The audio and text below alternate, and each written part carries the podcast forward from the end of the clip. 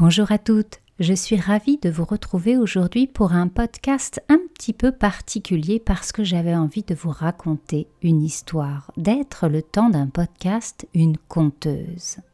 Le conte est comme un miroir d'eau lisse. Si on sait y regarder, on peut y découvrir sa propre beauté, ainsi que la perfection de l'univers. Amadou Ampateba. Moi, c'est Ojato je suis artiste, sorcière moderne, hypnothérapeute et bien d'autres choses. 2012, c'est l'année où tout a basculé. Minimalisme, zéro déchet, alimentation saine et développement personnel sont devenus les piliers de mon bien-être. J'aide maintenant les femmes à s'épanouir, à changer de vie et à libérer leur magie.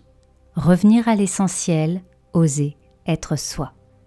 Aujourd'hui, laissez-moi vous raconter les légendes du premier chaman par Olivier Perpère, le tambour de l'ours. Il était une fois, à Taxac, une jeune orpheline qui vivait avec ses grands-parents. Un jour, elle partit avec les femmes du village chercher des plantes et des racines comestibles dans la toundra. Elles marchèrent un moment et trouvèrent les herbes délicieuses et les racines qui allaient nourrir le clan pendant les longues nuits de l'hiver.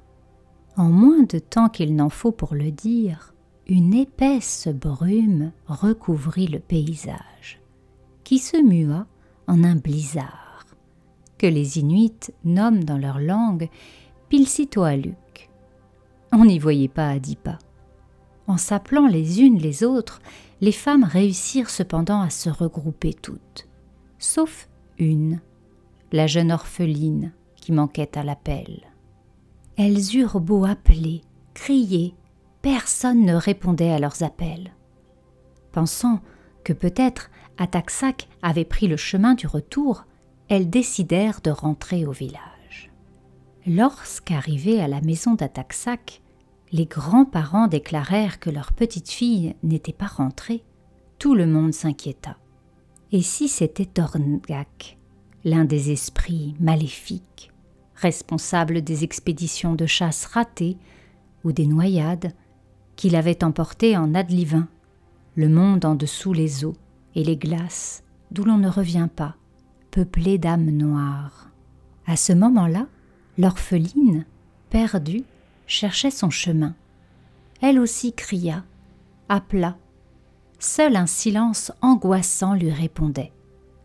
Elle marcha longtemps sans rien voir dans le blizzard, espérant qu'à chaque pas elle retrouverait un chemin familier ou un paysage qu'elle reconnaîtrait pour la guider vers son salut.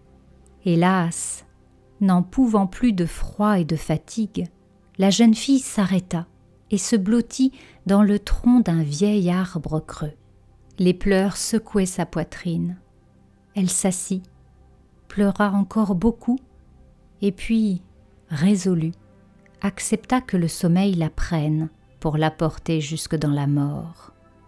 Deviendrait-elle un anirnique, un souffle errant, ou bien un loup, comme Némiac, la vieille femme de la légende que lui avait racontée sa grand-mère Elle le verrait de ses propres yeux.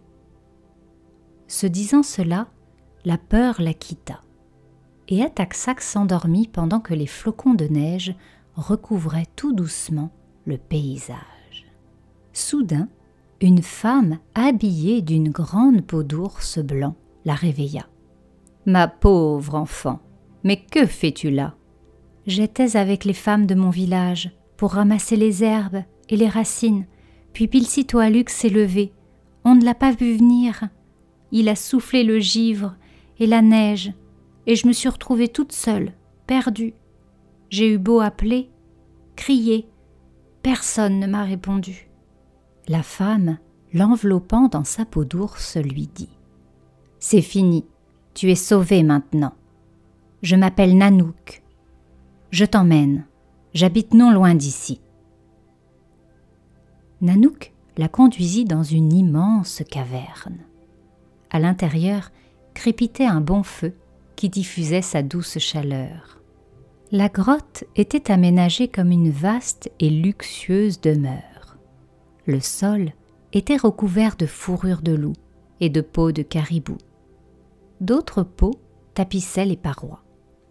Toutes sortes de victuailles de viandes séchées étaient suspendues. L'orpheline se régala avec les meilleures nourritures qu'apprécient les Inuits. Des morceaux de peau de baleine à sucer et aussi de la viande de phoque la brume s'installa pour toute une semaine. La jeune orpheline se sentait bien chez Nanouk. La force tranquille qui se dégageait de sa personne rassurait notre jeune ami. Et puis, il faisait bon dans sa grotte, où Ataksak écoutait les histoires de son peuple que racontait Nanouk chaque soir au coin du feu, en mangeant de bonnes victuailles. La jeune orpheline remarqua aussi que dans la grotte de sa bienfaitrice, elle faisait des rêves de voyages extraordinaires, visitant d'autres contrées. Elle avait pensé jusqu'alors que les histoires des anciens parlant des autres mondes servaient seulement à endormir les enfants. Elle découvrait, petit à petit, la sagesse cachée dans les contes. Un soir, Nanouk lui raconta comment les Inuits purent acquérir le pouvoir de la chasse. Corbeau se plaignait de vivre dans la nuit des origines lorsqu'il rencontra Renard Blanc. Il voulait vivre dans la lumière pour mieux trouver sa nourriture. Renard, lui, au contraire, préférait l'obscurité pour mieux voler la viande des Inuits, cachée dans des réserves creusées dans la neige. Le premier cria alors Cao Cao Lumière, lumière pendant que le second rétorquait Tac, tac Obscurité, obscurité. C'est depuis ce temps que le jour alterne avec la nuit, et que les Inuits développèrent non seulement leur talent de chasseurs, mais aussi leur connaissance dans les autres mondes. Car Kahu, qui signifie lumière, veut aussi dire front et connaissance. Un autre soir qu'il neigeait à gros flocons et que au loin retentit le cri d'un corbeau, Nanouk raconta le mythe de la création. C'était le temps d'avant le temps. Il neigeait comme aujourd'hui. Les flocons de neige tombaient, et quelques-uns se déposaient délicatement sur les ailes de grands corbeaux, qui ne bougeaient pas et qui regardaient curieux ce spectacle. Les flocons glissaient jusqu'au bout de ses ailes, formant un petit amas qui petit à petit devint une boule de neige. Soudain, d'un grand coup d'aile, Corbeau s'envola et lança la boule dans les airs. Il tournoya quelques instants au-dessus d'elle, puis vint se poser dessus. Elle avait tant grossi qu'elle était devenue une énorme boule bien ronde, et majestueuse tournant dans les airs. Il l'appela Terre.